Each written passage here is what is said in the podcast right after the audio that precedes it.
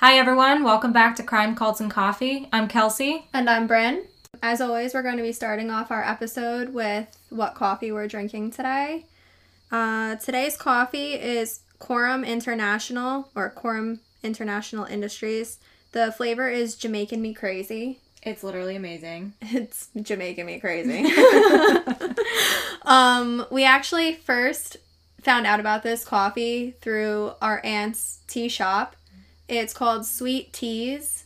It's in Like, Belmar. Yeah, spelled T E A S E, like it's teasing you. Sweet teas. Tea. yeah.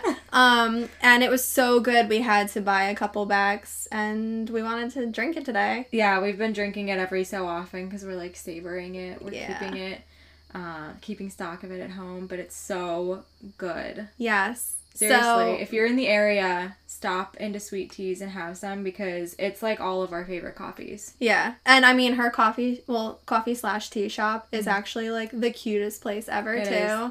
And she's so sweet She's like the sweetest lady. and cute. She's She adorable. actually is doing like. Did you know she's doing themed teas right now? Th- Like themed tea parties. I knew the themed tea party. She did a Harry Potter one. Yeah, and she dressed up. Oh my god. So Oh. cute. The whole thing is so cute. Yeah, her name is Kate. Go in there and tell her we um sent you there. Yeah. And you can always follow her on Instagram too. I'm not sure if she has a Facebook, but her Instagram, I'm sure if you look up Sweet Teas, Yeah. you'll find it. I don't know the handle right now off the top of my Really head. Really good. Yeah.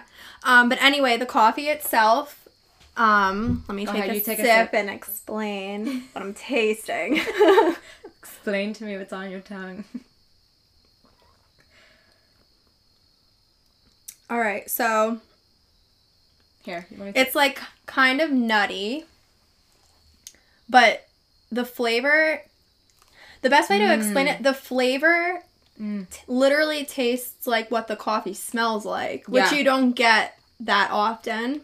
No. Um, how would you explain the taste? I don't know. It's really strong. I feel like if you really want to be woken up, this is actually my favorite tea to drink when I'm like extremely tired. Or coffee, sorry. When I'm extremely tired. Mhm. Like I have your mom brew a pot because it's so good and it like actually wakes you up. Yeah, But it's like really a strong. It almost see it almost tastes like when you put like an espresso shot in your coffee. or Yeah, exactly. Yeah, very strong. Mhm. Um We also have hazelnut creamer in it though, so I don't Yeah. know if that's like altering the taste a bit, but it's like definitely a top coffee, I think. I agree. Yeah. This is one of my favorites. Yeah. And actually I think your mom always puts cinnamon in it sometimes. Yeah. And it's really good like that. Yeah. So good. Highly recommend Get You Making Me Crazy from Sweet Teas. Yeah. All right. Um let's get going I guess with episode 2. So grab your coffee and have a morning with us. Okay, so today we're going to be talking about Sabina and Ursula Eriksson. This case is literally insane. We Yeah. had so much fun researching it. Yeah, there's so many details. We're hoping it doesn't take like forever and a day, but We figure the more details, the better with this case because Yeah. we want everyone to kind of put it together in their own head, yeah. as we did. Yeah, it involves, I mean, just super, super strange stuff and murder. okay. So I guess we'll start off with a backstory of kind of the both of these people, Sabina and Ursula. They're twins, identical twins. They were born on November 3rd, 1967 in Varmland, Sweden. I hope I'm saying that right.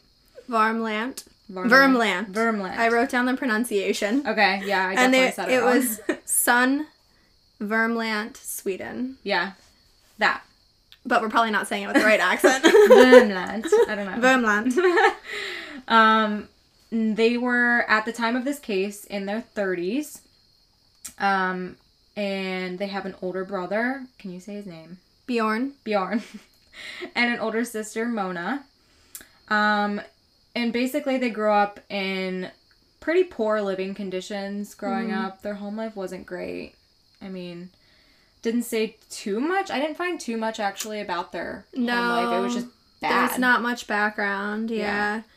Um By 2000, Ursula was living in the US and Sabina was living in Mallow, County Cork, Ireland with her partner and two children. And they they like lived apart but they stayed in contact like it I read in an article that they messaged each other like every day. Yeah, I read that too. They were like basically at least called each other and talked on the phone or texted at least once a day. Yeah. So they were still really close. Um, And they had no history of mental health issues or criminal charges in their youth. So prelude to what's gonna happen. what's about to happen like obviously there wasn't a history of it yeah. is what we're gonna say Yeah. Okay. So, basically, we'll start off with May 16th, 2008. This is when Ursula, um, who was living in America at the time, decided to visit her sister, Sabina, who lived in Mallow, County Cork, Ireland at the time. So she came back. She was going for a visit to visit her sister. She hadn't seen her in a couple years, is what I read. yeah it was the first time they were seeing each other in years Yeah. even though they stayed in contact just like phys- physically seeing each other Yeah. Yeah, so they arrived she arrived on May 16th.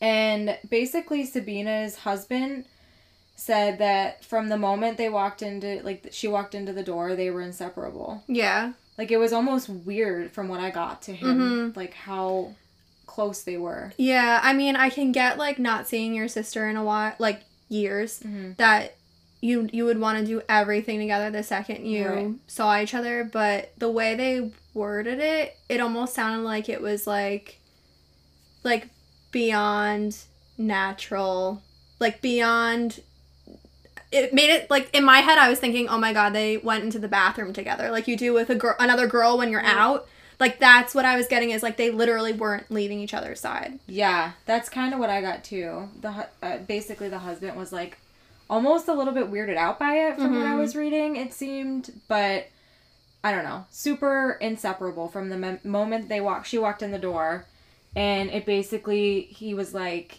you know, it was like they never left off. Like they picked up right where they left off Right. from their last time they saw each other. Uh, and then, so they decided that night that they were gonna pack up their bags and go to Liverpool secretly secretly. secretly pack up their bags Yeah, they were sneaking, literally sneaking around the house, packing stuff packing a bag. yeah And her husband like knew of it from what I'm when I read. He knew that they were like packing and like being weird, like sneaking around, yeah but he didn't know that they actually left until like after the fact. Yeah. They were also assumed to travel by ferry. Yeah. Um, this was never like they never knew this for sure, but the CCTV showed them in Liverpool city center and they were like they just assumed that they got there by ferry. Yeah, I read that they assumed that too. And the weird thing to me is like nobody on the ferry that they would have been on was able to ID them. Yeah, which is like so it. strange. Yeah. Yeah. So they magically got to Liverpool somehow. Magic. that was on the 16th. Yes. They left and they arrived on the 17th at 8:30 in the morning. Mm-hmm. They went directly to St. Anne's police station in Liverpool. And basically Sabina said, "My children aren't safe in Ireland. Like you need to do something." Yeah, she was like super concerned for the safety of her children. Yeah. But the weird thing is, is um, the police contacted officers in Dublin and like said they would do a follow up and stuff with her. And they also were questioning her though, like, why'd you travel all the way overseas instead of just going to the police in Ireland or calling the police in Ireland if you're so concerned for the well being of your children? Like, why did you travel all the way to Liverpool to tell us this? And also, like, why aren't your kids with you? Yeah. If you're concerned for them, why'd you leave them with your husband? Travel overseas without them. Did you read why she was concerned? I couldn't find that anywhere. No, but um Sabina had a fight with her partner the previous night. Okay. That's the only thing that I read. I mean, who knows? The fight literally could have been like, wash the dishes. Or the Right. fight could have been like Why are you- intense. Yeah. Yeah. Like crazy. Yeah. So Sabina says, you know, my two kids are in danger. They're not safe in Ireland. The police took it seriously from what I read. They made a report back to the station in Ireland Mm-hmm. and it was kind of left at that. And this next part just weirds me out. Like right off the bat, I was like, this is weird. Like when they were left alone, the twins were left alone in the station while they were making the report for like a minute while the police officer walked out Mm-hmm. And they snuck out the back and left. Yeah, which is like so odd. Like instead of answering his questions, like, "Oh, like why did you leave your children?" Like the second they could, they snuck snuck out of the police station. Yeah. Like what the fuck? Like I'm here to report my children are in danger. Let me run away. Bye. Peace. uh, okay. So 11:30 a.m. We kind of jump to that. Yep. They get on the National Express coach to London. And again, nobody was able to ID them being on the coach, is what I read. Nobody admitted to them being on the coach other than the bus driver, from what I read. Yeah, like there were there were reports that passengers reported odd behavior Mhm. to the um driver, Mm-hmm. but none of these people have ever come forward being like, "Oh yeah, I was on the bus with them. Yeah. I reported this," or "Yeah, I remember this happening. They were acting really strange." Yeah, none of those. Like Yeah. that's just like I don't know. Like it's just so weird. Do you want to talk about why they were being weird? Okay. So, um the driver the people noticed things happening and the driver noticed that the behavior was getting more and more erratic. They were holding on to their bags. They refused to put them in luggage hold. And like they were like literally holding them to their chest, like protecting them with their lives. Mhm. And the driver asked to search their luggage for illegal items because he I mean at this point you see someone not putting their bags overhead. They're holding it to their chest. You're probably thinking, "Oh god, there's like There's a bomb or some or something bad." Yeah. Yeah. And they refused. So he um he ordered them off the bus and the police report this is this was strange too. Yeah. He ordered them off the bus because of their weird behavior, but the police report ended up saying they were feeling unwell. And that's why they got off. Yeah, so Mm-hmm. I don't know why that would have been recorded in the report when clearly like they were kicked off the bus. But um they got off at Keele Services Motorway Service Station, which was not a scheduled rest stop, meaning like they literally stopped there to boot them off the bus. Yeah. Uh, this happened around one o'clock in the afternoon. And when they got off this bus, they headed to the back of the complex. Oh, I didn't know that. So they didn't just like get out and stand outside like, oh god, we just got kicked off. They headed straight to the back of the complex, which is even weirder. Like, Yeah. why are you doing that? That's really weird. So from there, the driver um, told the manager of the service of the service station like why he just kicked them off the bus, and the service manager ended up calling the police because she like further was like this is like they're being really strange do they have explosives in their bags do they have like some kind of weapon in their bags so she ended up calling the police from there Yeah. Yeah, that's what I had too. Like, she thought it was basically explosives. So, yeah I mean, obviously, you're working at a service station. Things like that could happen, right theoretically. So she was concerned. Right. The police.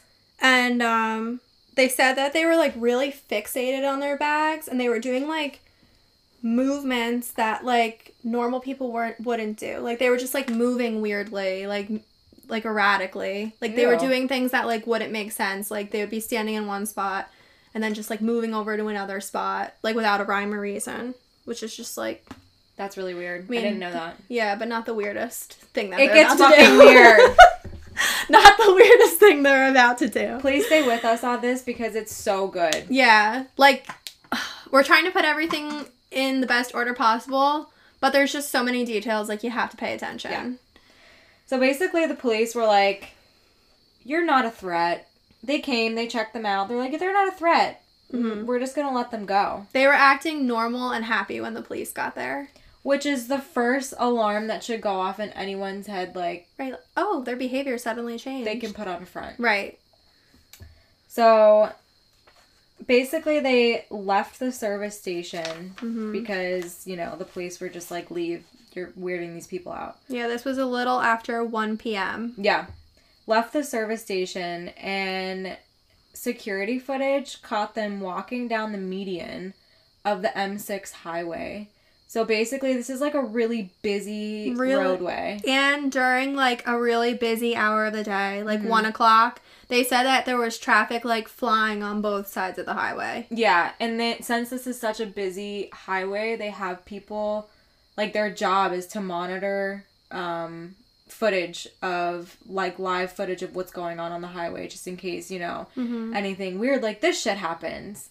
So they get, you know, they get this footage and they're like, "Okay, there's two women walking down the median. Like what is going on?" Let's also note that in this place in Liverpool or wherever they are by now in England, Mhm. this is a law on the M6 highway that no one can walk down the center of the motorway. So like this is a known law. Yeah. They're just Just prancing waltzing down down, waltzing down Main Street, U- Main Street, UK. they don't give any fucks. no, zero fucks given. Yeah. Um. So yeah, and then what happens next? Do you have anything else before the crazy part? Oh, um, there. mm, No, I'll add this in after the crazy part because Okay. this might give something away. But there was a comment made by their older brother Bjorn about Yeah. the situation. Yeah. later okay. on. I got that too. Okay. So they're walking down the median, you know, happy as can be, and Sabina tries to cross the fucking highway as cars are zooming by, literally, and she gets hit by a red sedan. Is what Mhm. I had. Minor injuries. Yeah, she was like grazed. Yeah, barely even touched, but still. but still, like, wouldn't that make you be like, oh shit? I better like get off this friggin' highway and not just like walk down it like it's my runway. Yeah, exactly. So immediately, you know, officers were called, and actually they were filming. From what I got from it, is there was like a, a camera crew kind of filming the cops during like throughout their daily routine. Yes, but they weren't actual cops. Mhm. They were highway agency officers Yeah. and the Central Motorway Police Group. Yep. So that's like basically they're they're just they can't make like um like citizens arrests or anything. They're in charge of like highway patrol. Oh, okay. That's what I read anyway. Yeah. I don't know if that's like completely accurate, but Yeah. they're like in charge of like I mean, usually you wouldn't have two women running down the middle of a highway. Right. So they're in charge of probably like accidents and They're like the first people at the Yeah, scene. yeah. Okay. So they come there, they're talking to the sisters, like Sabina and Ursula. They're like, What are you guys doing? Why are you you know, what what is going on? And they seem pretty calm at this point. Like the officers were able to talk to them. They were actually I read somewhere they were like sitting there smoking with the officers. Yeah. Like it was calm. Yep. And just a side note, Sabina was wearing a visor that said, quote, time to believe, end quote. Yeah. Just remember that for later. yeah. Um also the people the reason they had a small television crew with them Mhm. I read in one article that it was they were a crew from traffic cops and then I read in another article that they were a crew from motorway cops. These are both BBC programs and I looked it up to be like, "Oh, which one was it?" But both of these programs exist. Right. So, either traffic cops or motorway cops just happened to be filming while like while this whole situation was going on. Right. Yeah. They were like shadowing them. Yeah, basically like filming everything that happened. Mhm. And like I actually watched the video leading up into this point and Same. they were all just kind of like literally hanging out like on the side of the highway like Mhm. nothing's going on. They're filming the cops talking to each other. Yeah, basically it's it reminded me of the show Cops, like Yeah. in the United States where um they just film arrests and like highway like highway incidents and stuff like that. Right.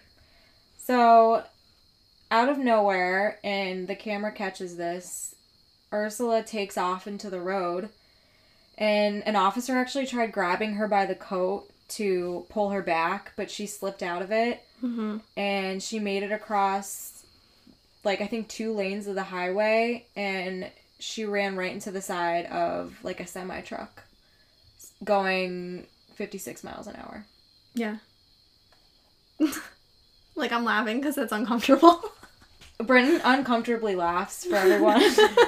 yeah, I'm not laughing because I think it's funny. I don't. She's literally just like, yeah. I swear I like got in trouble a lot in high school because like teachers would be yelling at me and I'd be like laughing. Like but I'm like I'm not laughing like to be like an asshole. Like I'm laughing cuz like that's just what I, I when something makes me uncomfortable, nervous or like or if someone, someone, gets, gets, hurt. hurt.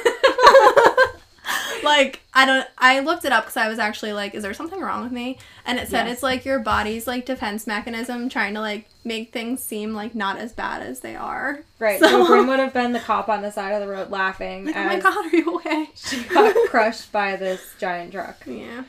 Her legs, basically from the waist down, she was like shattered. Yeah. Her shoes were all over the highway. They like, were they were completely crushed by the front wheels of this truck. Yeah. And the truck was a I actually wrote it down, Mercedes Benz Actros Hmm. uh 2546. Whatever the fuck that means. If you're truckies, um, That's what it was. That's what it is. Yes. So she's like crushed in the middle of the road from the waist down. Yeah. Um, everyone's kind of shaken up by it because they obviously weren't expecting it. And then Within seconds after her, Sabina ran into the road.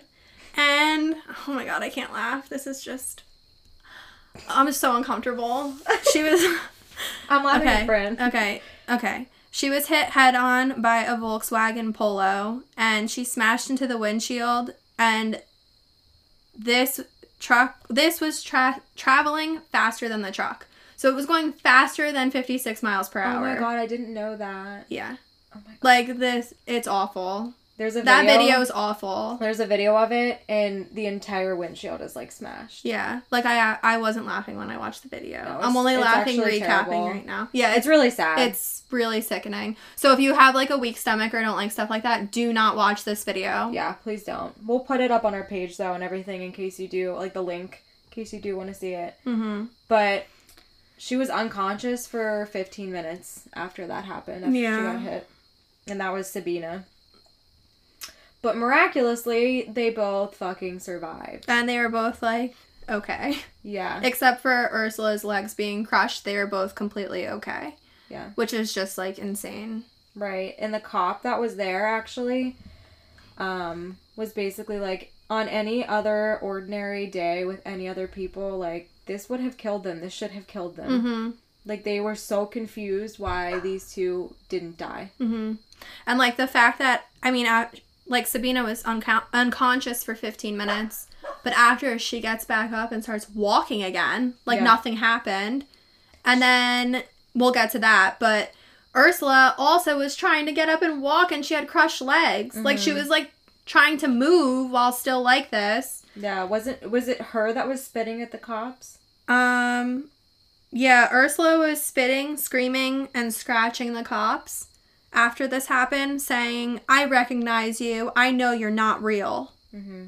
And then Sabina was screaming, They're going to steal your organs. And there's, I read though, there's varying stories about Sabina saying both of those comments. It's kind of hard to tell on film. Yeah, Yeah. It's hard to tell, and like I got mixed reviews from different articles on who said what. Yeah. But one of the two said these things. Right. And now that we said that part, Yeah. I'm gonna go back to the um their older brother Bjorn Mhm. saying that like later on after all this happened, Yeah, he did an interview. yeah, they told him they were fleeing from maniacs. Which is like, do you think he believed this, or was he like? I Uh, don't. I'm confused. I mean, Or at the same time- just relaying the message. I mean- said. it's not a confirmed statement. It was just like right. said that this happened, but like I don't know. I feel like maybe just as their brother, he was like, "Oh well, I'm just gonna believe what they said. It's better Right. than them just like doing this for no reason." I don't know. Right. Well, Yeah. let's get it. Let's get more into it. Mike- There's a lot more. Mike, if you ever decide to run down the highway, I'll cover for you. Don't worry. That's my brother, by the way. um, okay. So, just a random fact mixed in. I didn't know where to put it. After the fact of these, them getting hit and everything on the highway, they found like multiple cell phones across the highway. Did you see that? Well, the police also checked their bags that Yeah. they had, and all they found was, like you said, the multiple cell phones, Mhm. one passport, one laptop, and a pack of cigarettes. Yeah, I saw that too. So that's what they were like. Is that what the bags they were holding? Yeah, and is that like what they were like sneaking around the house packing the night before? Right. Like, why were you like? How are you just packing this? Like, let me grab your cigarettes. Perfect. Okay. Do you have the laptop? just one passport for both of us. we have the same face. We'll just sneak in. Yeah, I don't know. It's just it's weird. very strange. All right. So then, um, as we mentioned, Sabina ended up standing up and she started screaming for the police and help, which was already there, Yeah. but Mm-hmm. she wasn't realizing it. Yeah. Yeah. Um, a female officer then tried to calm her down, but Sabina started running into traffic again, saying, Why do you kill me? Mm-hmm. And that the police were not real. Yeah. Which, like, okay, you're in a full blown delusion or something. Clearly, that point. something mentally is going on with both of them at this point, Yeah. which we'll get into. Yeah. She then hit an officer in the face before running into the traffic on the other side of the highway. Mhm. And luckily, the vehicles on the other side didn't hit her. They were able to like slow down in time, or they were going slow enough where she like kind of weaved through them. Through them, not sure. I just know she didn't get hit. Yeah, that's what I saw too. Yeah, and they, the police slash highway patrol that were there, ended up catching up with her and restrained her. They handcuffed and sedated her and put her into an ambulance. Oh, they sedated her. Yeah. I feel like at that point you kind of have to. Yeah. She was like She's completely out of control. herself. Yeah. Yeah.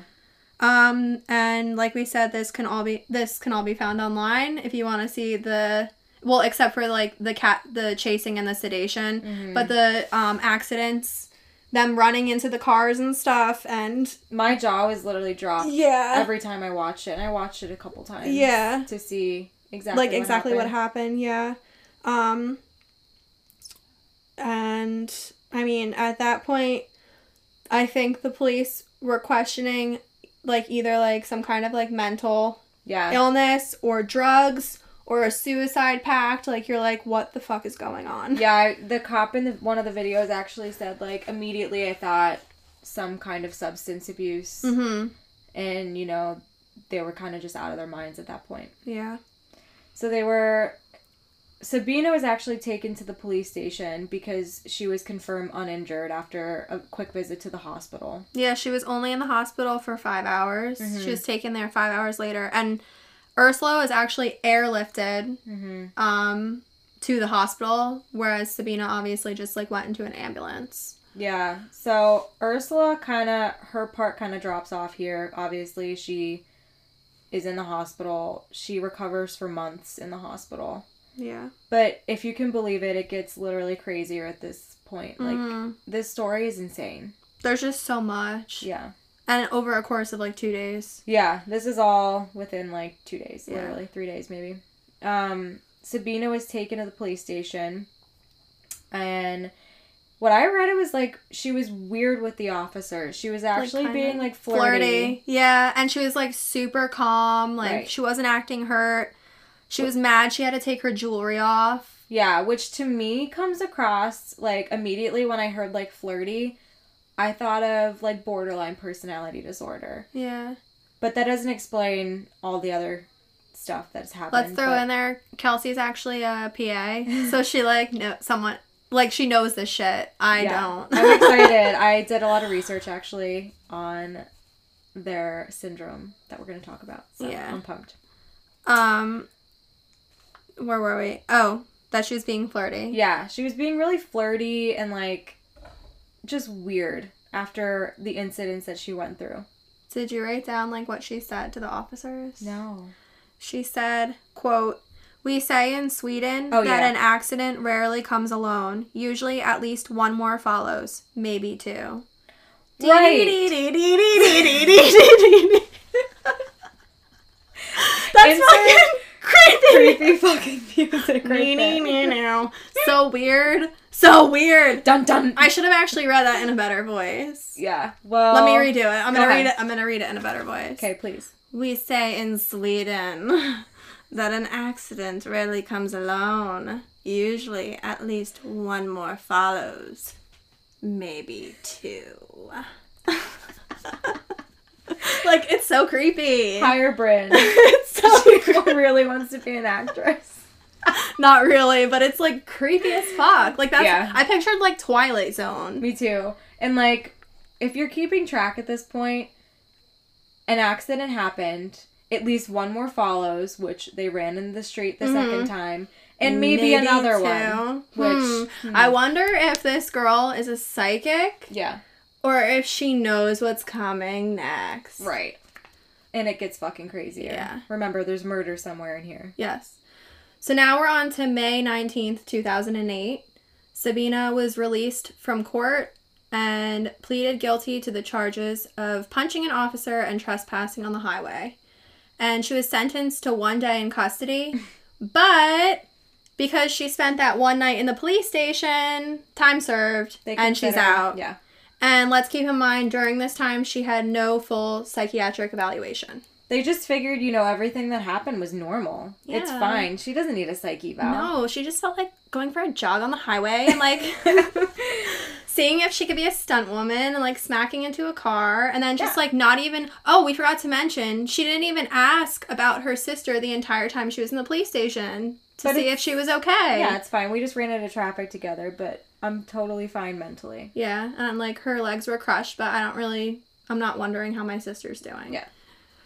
all right so following her release she was stranded in stoke-on-trent which is a city in england and she started wandering the streets possibly looking for a hospital for her sister Yeah. maybe maybe just wandering going for a stroll uh, she was carrying her possessions which were a laptop and $1300 american money in cash In a plastic bag. in a clear plastic bag that the police gave her Right. and she was wearing ursula's green top I have that when did they have time to switch clothing I don't know because in the video, Ursula is wearing the green shirt as she's crippled on the highway. wait a second i just had a thought What? did they mix the girls up and this was ursula the whole time Dun dun dun. no, I'm not gonna blame something on someone else, but like just like how did they like how was she wearing Ursula's green shirt? I don't know. Unless they meant like I don't know when they packed their luggage or something that she had her shirt instead of her own. I don't know. I don't know. I think it's it's, weird that that was like a detail. Yeah. Yeah. So she's walking along the road. This is around seven o'clock the same night. Yeah. Two men were passing her on the road and they were stopped by Sabina actually. They were walking their dog. And the men's name were Glenn Hollinshead. Shed, right? Holland's Head, I think. Hollinshead. He was a former RAF airman and Peter Malloy. hmm So they were casually walking down the road. Sabina stops them and she asked if they knew of any Airbnbs or or, or any um, bed and breakfasts that were close in the area that she could stay at for the night. Let me just jump in for a Yeah. sec. Sorry. No. So, um, I just want to note they were walking on Christchurch Street in Fenton, which was a two-minute walk from the courthouse. mm-hmm. So she had been walking around for a while, and she's still only two minutes away from the courthouse. Right. This is 7 p.m. Yeah. Like where was she, like where was she walking in circles? Like was she not going very far cuz she didn't know where she was? Like I don't really get how that much time passed, right? Cuz Right. so they released her What time did we say? I don't have a time. Oh, I don't have release, a time. But I'm assuming, I don't know. I don't know. I was assuming it was earlier in the day too for some reason. Yeah. And when you said um I mean this is kind of like irrelevant information, but just to like put it all out there. Mhm. The RAF airman Glenn Hollinshead. I looked up what RAF airman was because I was like, what is this? And it's Yeah, actually the Royal Air Force is Oh. RAF.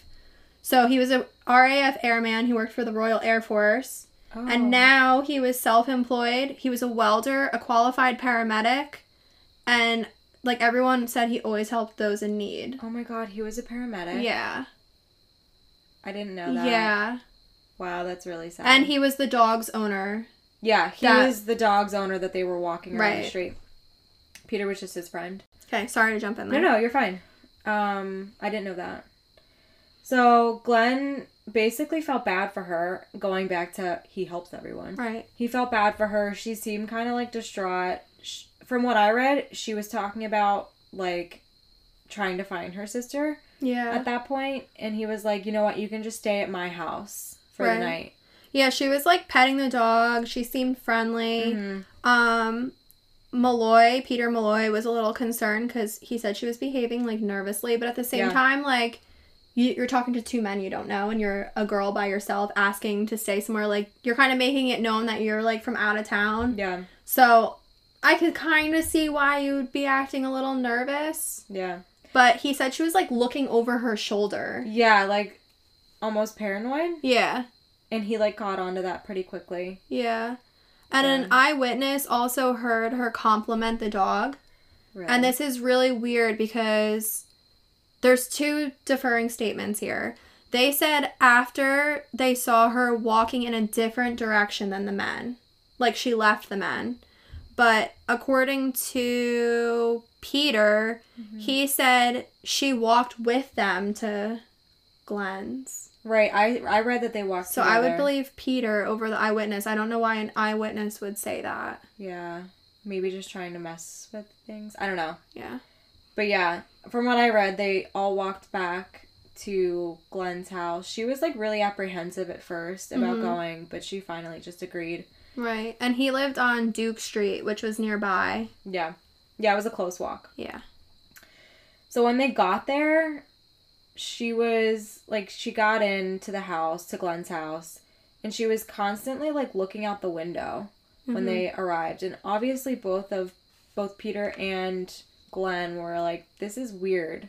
Like she Right. seems super paranoid. Let's also not forget to add in there that she did not mention anything to them about what, about what happened in the days before, Yeah. and except for trying to find her sister. But she Mhm. didn't say everything that happened. She didn't say she had family in Ireland. Yeah. Like none of that was talked about, which is just like strange. Right. And if I was to see like somebody do this looking out the window and like looking over their shoulders, I would think that they're paranoid. And to me, like paranoid delusions is what I would think Yeah. for her. I forget who said I read it. Either Peter or Glenn Mm-hmm. was thinking that maybe she had an abusive partner that was Oh. like she was like making sure wasn't coming after like that Oh. was like what they were thinking in their head that would make sense. Yeah. Like log- logistically that like looking to make sure no one was following her you know Yeah. but i mean two men that didn't even know her that's probably what they would logically think Right.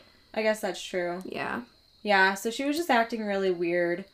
They were kind of hanging out all night. I think they had a couple drinks from what I read. And she offered them a cigarette to both of them, gave it to them, and then immediately grabbed it back out of their mouths before they got to light it and said they may be poisoned. poisoned Poisoned! She's so paranoid. meanwhile she was she was smoking these cigarettes beforehand Yeah. weird Yeah.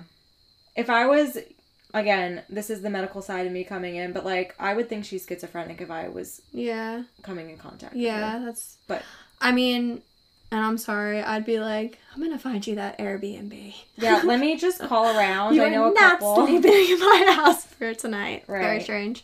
Yeah. Um. So around midnight, Peter left because he didn't feel comfortable in Sabina's like erratic Yeah. presence. You know. Weird. Um. And then we're on to the next day, May twentieth. May twentieth, two thousand and eight. You want to start? You want me to start? I can start. Okay. Well, actually, I kind of go into detail. You can go first. Okay. So May 20th, 2008. Um this was the night after Sabina slept over Glenn's. Glenn called his brother around 12 in the afternoon about local hospitals to try to help Sabina find Ursula because that's the kind of man this man was. They're good people. Yes. Um I don't really know what happens in between until 7:40 at night. Glenn ended up making food for them for dinner because he realized that Sabina hadn't really eaten, so he like made her food. Right. It was 7:40 p.m. and Yeah. he's like, "Shit, she hasn't eaten all day." Yeah. So then he ended up going to his neighbors, and I read that the male neighbor's name was Frank Booth, hmm um, to ask to borrow some tea bags because I guess they were gonna have tea with their dinner. Like- this man is the sweetest. Like, let me calm calm down, honey. Let me get you a cup of tea. Like, what? Let me just say real quick.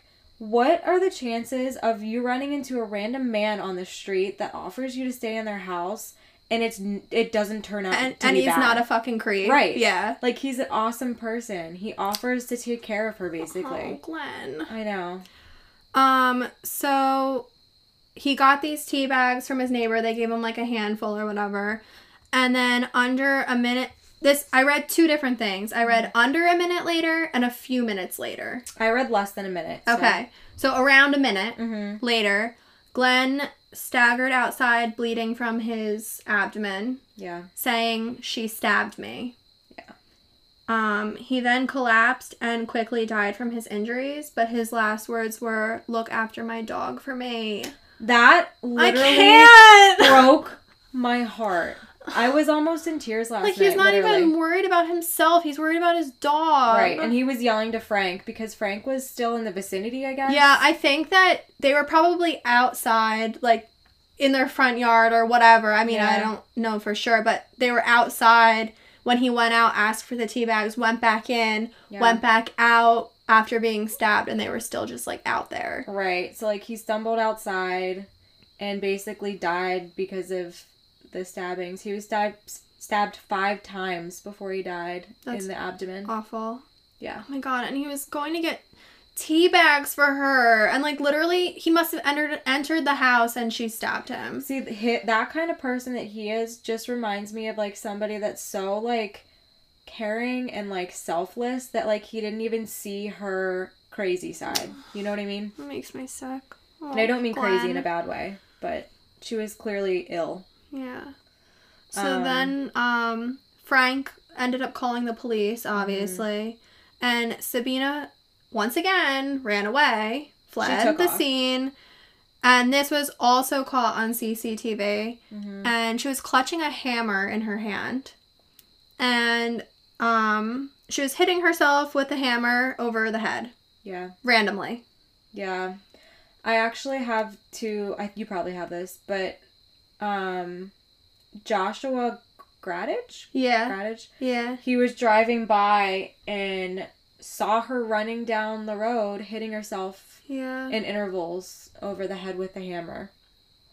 Which obviously any person would be concerned about. yeah, like he was driving and pulled over Yeah. because he he, was stopped. concerned. he stopped to help her. He tried restraining her because she was clearly a harm to herself at that point. Yeah, I read that he tried to tackle her. Yeah, I read that too.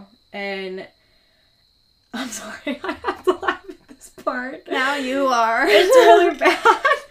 She pulled a roof tile out of her pocket and hit him over the head with it because he so tried to restrain up. her. And I'm sorry, but like, okay, this woman stabbed Glenn, Yeah. but in the meantime, while he was getting tea bags for her, she must have been rummaging around the house and had a hammer and put a roof tile in her pocket. That's what to me. Where did she my forget head- a fucking roof tile? I was like, wait a minute. This girl from the video wasn't she wearing like jeans? And she somehow got a roof tile in her pocket. I don't know. but where'd she get the roof tile? I don't know. Maybe she climbed up on the roof before she stabbed him. I don't know. Like that night, she was like sitting on his roof looking at the stars and was like, let me take this for later. But like a roof tile, like it's so fucking weird. one? I don't know. I don't know. Whatever it was, That's like weird. I hope it wasn't one of those ones that you see on like. like terracotta ones. Yeah. I know that's what I was thinking, and then I was like, shit, she was running around With with, that heavy her pocket. Clump, like clump, a, clump. like a brick running down the road in her Oh my god. Okay, we should. Well, It's really bad. Uh, sh- Mhm. Clearly, we're not making fun of her. This is we're making fun of her choices. This is a serious Well, we're not making fun of them. We're laughing. Like, No. where did she get this shit? Like, honestly, this is just it's crazy. yeah. And like, Um, how did she know she would need to use it later? Right. What was she really taking it before? Before uh, Josh Grattage came along. Right. What was she taking that roof tile for? I don't know. Maybe she had something in her mind. And I'm sure And the hammer. I'm sure obviously she wasn't in her right state of mind and I'm sure her looking back at this she would be like what the hell was I grabbing that But, stuff like, for? I find this case so interesting because those are answers I would love to hear. Like Right. what what was she picturing was happening in her mind in that moment? Why Mhm. did she need a hammer? Why was she hitting herself over the head? Why did she stab Glenn? Why did she put a roof tile in her pocket? And this is what bothers me the most about this case I think is like there's no answers to anything that happened. No. But I want to hear what like her delusion or whatever was. Yeah. So the story's not over. No. It still gets gets it's even still crazier. going. So she's running, running. Josh grabs her, tries to restrain her, hits him with the roof tile, and then takes off. Right. And she actually heard the paramedics and police coming because Mhm. they like after I guess Glenn got stabbed, they were checking CCD CCTV footage to like see where she went Right. and she heard them coming and that's when she ran. Yeah. So she ran straight for. Do you have the straight for a bridge, Heron Cross. Heron Cross, and she jumped off of the forty foot bridge onto a fifty highway. A highway. Let's just wait. I hope this is picking up the crickets in the background. because what? A fifty highway, fuck? forty feet off a bridge. She, you know, immediately you're like she's dead. No. She broke both of her ankles and fractured her skull, but she lived. And she was completely conscious. Mm-hmm. Like This who is she? I don't know, but how did she not die? I'm Like, just so confused. She got hit by a fucking car. twice. And then, yeah. And then jumped off a 40 foot bridge, hit a highway below, and was like, I mean, she had injuries, but like she was alive and she was conscious. Like, Yeah. who are you? I don't know. It freaks me out just to think about it. Yeah, it's actually like, it makes you think, like, I don't know, we'll get to theories at the end, Yeah. that theories that have been said, but it's like really kind of scary. Yeah. like, it's like superhuman almost. I don't know. Crazy. So that was all on May twentieth. The from Glenn getting Yes. stabbed and the bridge incident. Mm-hmm. And she was obviously then taken to a hospital Yeah. because she just jumped off of a, a ugh, off a, a bridge. I'm getting tongue tied because it's so crazy. so skip forward to June 9th. She oh, I have a June sixth. oh boy. Well, There was a lot of varying some- dates. Yeah, there was. But we'll just say let's There's- just see what I have and then we can talk. Is it regarding her arrest? No. Yes. I have that she was Okay. arrested at the University Hospital of North Staffordshire for on suspicion, of murder. Yeah. Okay, so it's either the 6th or the 9th. Clearly, we read articles with conflicting Yeah. things. And I mean, on top of it, too, we both did a lot of researching, and there were a lot of ar- articles with conflicting things. Yeah, and I mean you can't really confirm things with different articles Yeah. saying different I things. think a lot of this case, too, is also just like very up in the air. hmm I mean, although an arrest should be written correctly, Yeah. I don't know. Yeah, I don't know either. All right, well, June 2008. she was arrested at the hospital for suspicion of murder. And then I have on September 11th, um, she was released from the hospital, but she was obviously still in a wheelchair and she was taken into police custody at that point. Yeah. Um, this was three months later. Mm-hmm. hmm And Ursula was released from the hospital the same month, Yep. but her story pretty much ends here because obviously she wasn't charged for murder or anything. Ursula, like after she had been like hit by that truck, she has just been in the hospital since. Yeah, I actually have that when she was released, she went back to Sweden for a little while, which is where they were born and raised. And then back to the US. Yeah. Yeah, I read the same thing. hmm Yeah, no charges against her. Um, and she went back to the United States where she became a member of the Sacred Heart Church in Bellevue, Washington. As of 2018. So we Yeah. don't know where she's been these last two years. And Hopefully for not here. right, and for my Pittsburgh people, Sacred Heart Church obviously is in Pittsburgh, and it scared the living shit out of me You're that she was in Pittsburgh. Pittsburgh? and obviously, there's Was a she walk- my nun? well, listen how weird this is. There's a Sacred Heart Church, there's a Bellevue, and there's a Washington all in Pittsburgh. Ew, stop it. And I was like, oh my god, is this the state Washington or like just like random yeah, Washington? like a city or whatever. Yeah, it freaked me out. Ew. So I looked it up and it's the state Washington. She's not in Pittsburgh. You don't remember Nun Ursula? I was a Catholic schoolgirl my entire life and I don't remember. okay. but yeah, she went back and that was 20, 2018. Yeah, that's when the article was dated. So as of 2018, that's where she's at. Yeah. But don't go harassing her because, No. I mean, she didn't murder anyone. No, and she was mentally ill Yeah. from what we would think. Yeah. So then, um, uh, fast forward to February 2009. Sabina's trial was scheduled for then, but there were difficulties obtaining medical re- records from Sweden, so it was rescheduled for September 1st, 2009. Uh, she pleaded guilty to manslaughter with diminished responsibility on September 2nd, 2009. And I Mhm. looked up what diminished responsibility was because I'm like, what Same. does that mean? Yeah.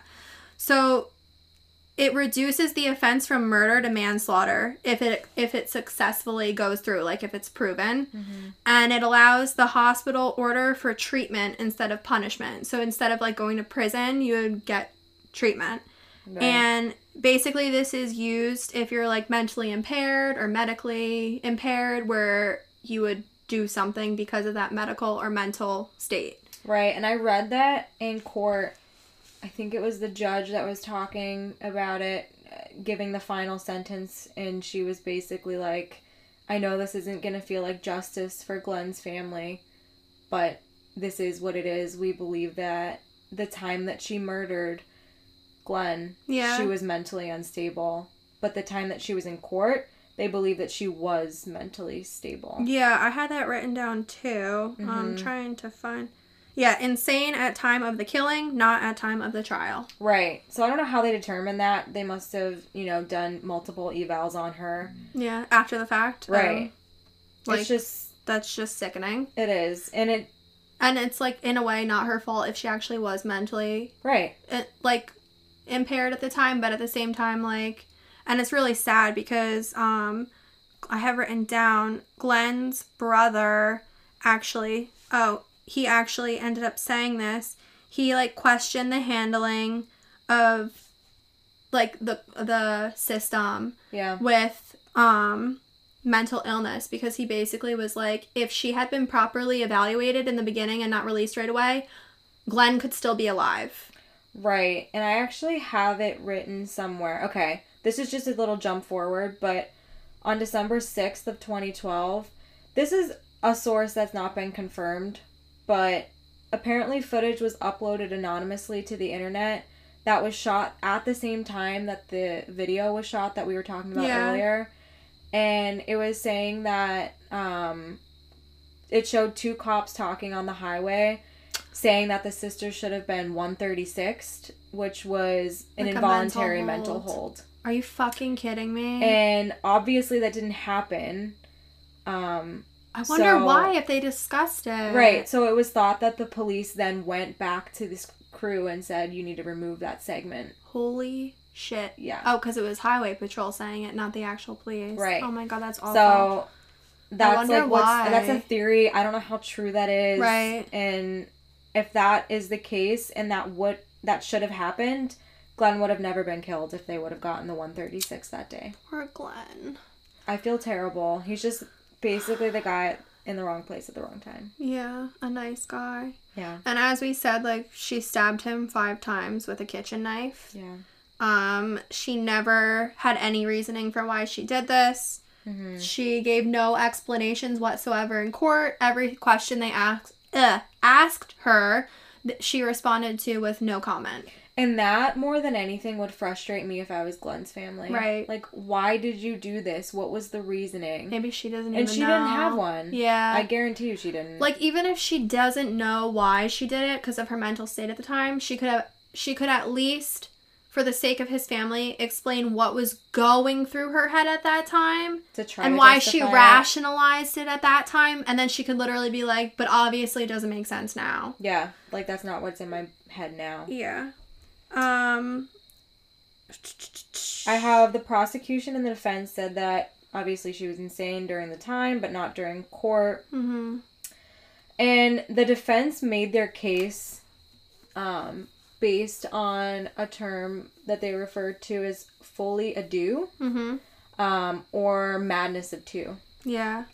That's So- French for madness of two. Yeah. Um, what's weird about this is th- the defense claimed that Sabina was a secondary sufferer Yeah. to this at to this full uh à deux, and it was influenced by the insanity of her sister, Ursula. which it like basically they were saying it was a shared delusion, Mm-hmm. but Ursula was the primary sufferer. Right. So I did a lot of research on this because the physician assistant part of me was like, what the hell? I've never heard of this before. Yeah.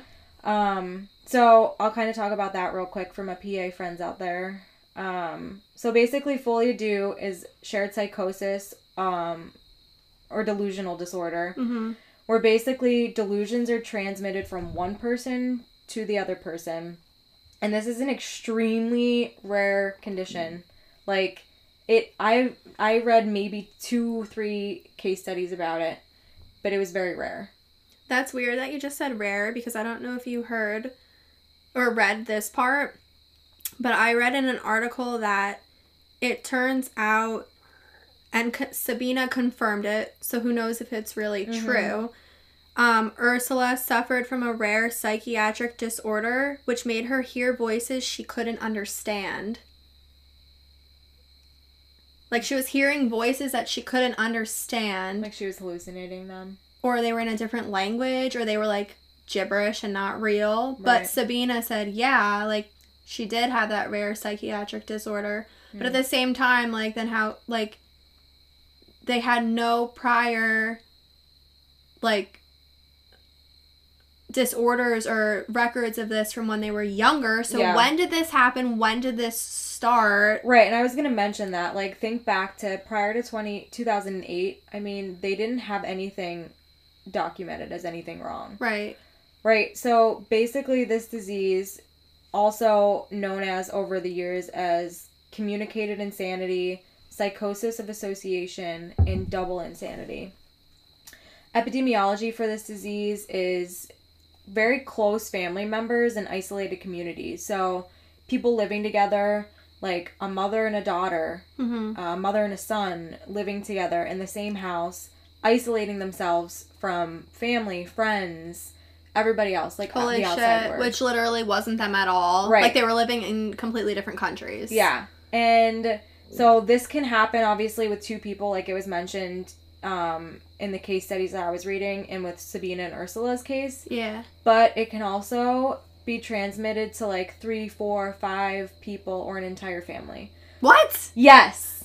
So you can have an entire family. Ew, what if we all get in complete isolation, We have been quarantined for months together. all having the same delusions. That's what I wanted to talk to you about. No, I'm kidding. all having the same delusions.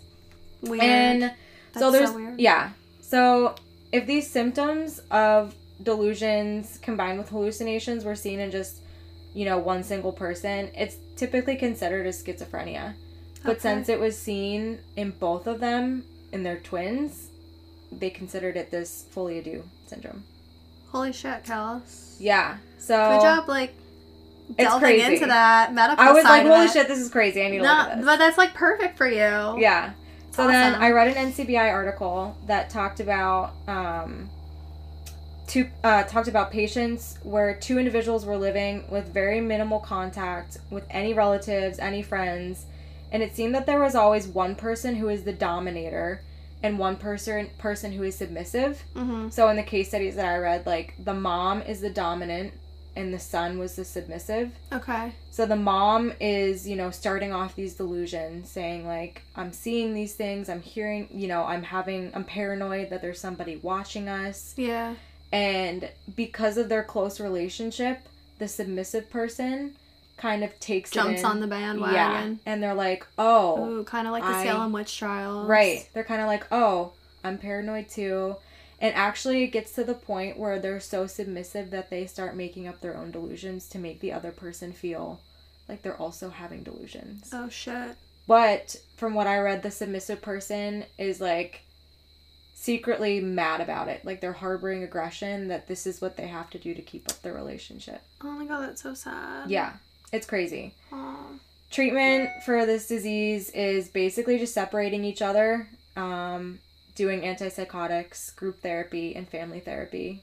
Yes, people listening, let's point out therapy is not a bad thing. Therapy Being on best thing. medication to help yourself is not a bad thing. Like No. mental illness, being aware of mental illness, supporting mental illness, I'm extremely yeah. important. I'm a true believer that every person can benefit from therapy, no matter if you're mentally ill or not. Yeah. Whatever mentally ill means. I mean, I don't even I don't even think that term. Yeah.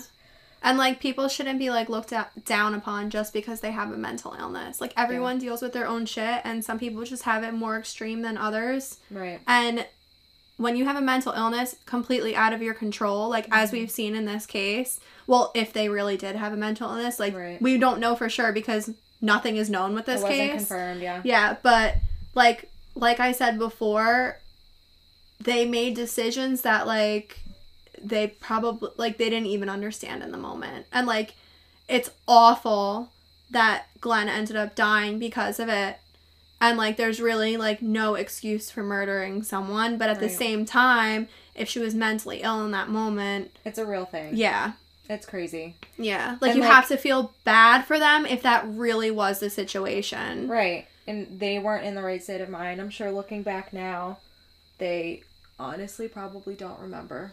Yeah. I don't know. which is just sad too because it gives no answers for Glenn's family, like Yeah. no closure for Glenn's family, Just, and then like, you're happened- second guessing were they really mentally like it's just so sad and he was such a good person. Yeah. And like thinking about the submissive and dominant situation, what they're basically describing the defense is saying is Ursula was the dominant and Sabina was the submissive, I believe. Yeah, but that's what doesn't make sense about that for me and I was going to bring this up to you. Hmm. Then how come Ursula wasn't the one who took charge and murdered pe- like murdered someone? Right. And I was thinking, I was trying to rationalize that in my head as like maybe that was her like returning the sub, like returning like the favor kind of. Uh, well, but- like playing into the Yeah. delusion like you were talking Right. about. And the only way I could see this submissive and dominant relationship working is Ursula was the initial person to take off into the highway and Sabina followed.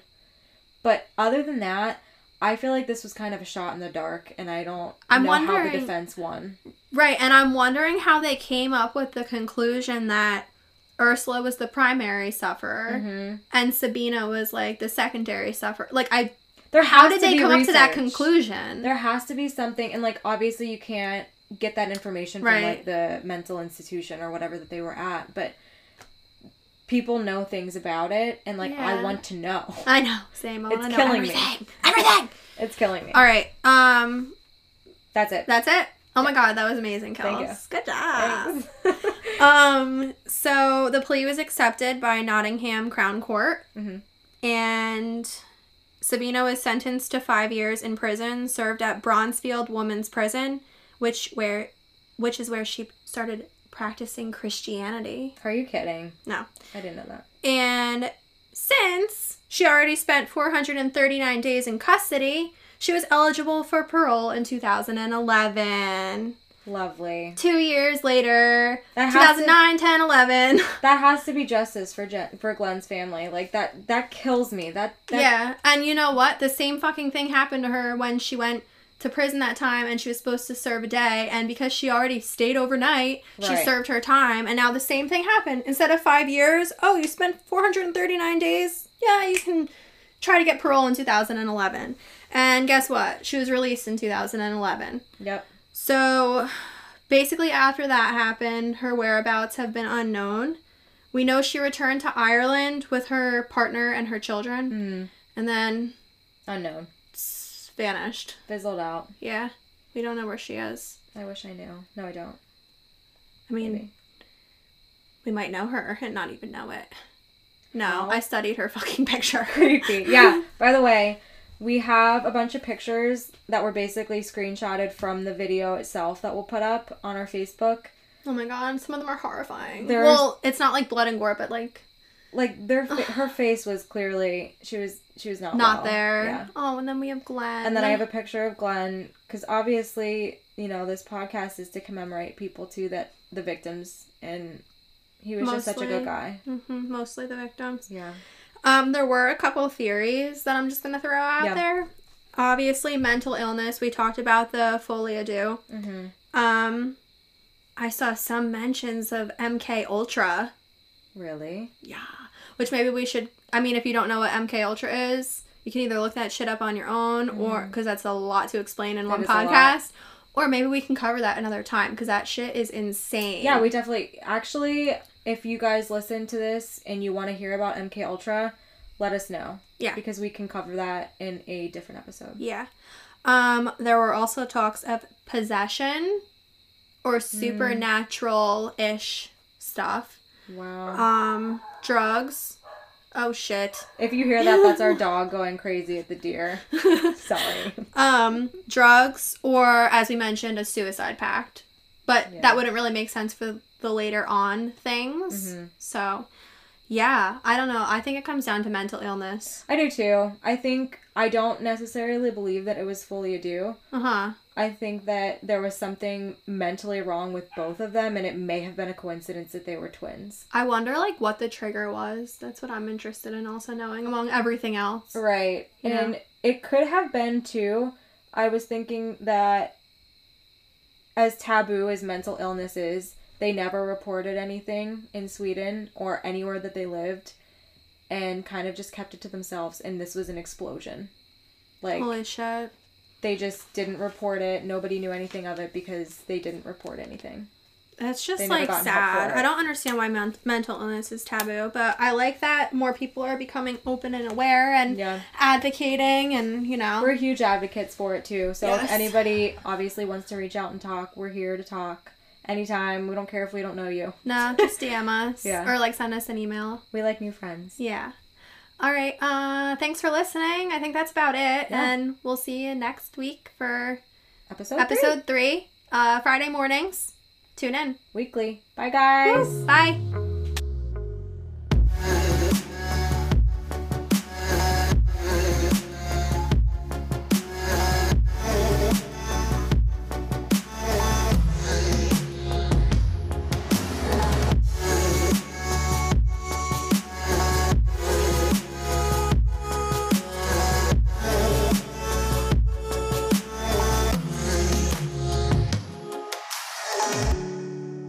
More information regarding this case and our resources, Follow us at Crime Cults and Coffee on Instagram and Facebook.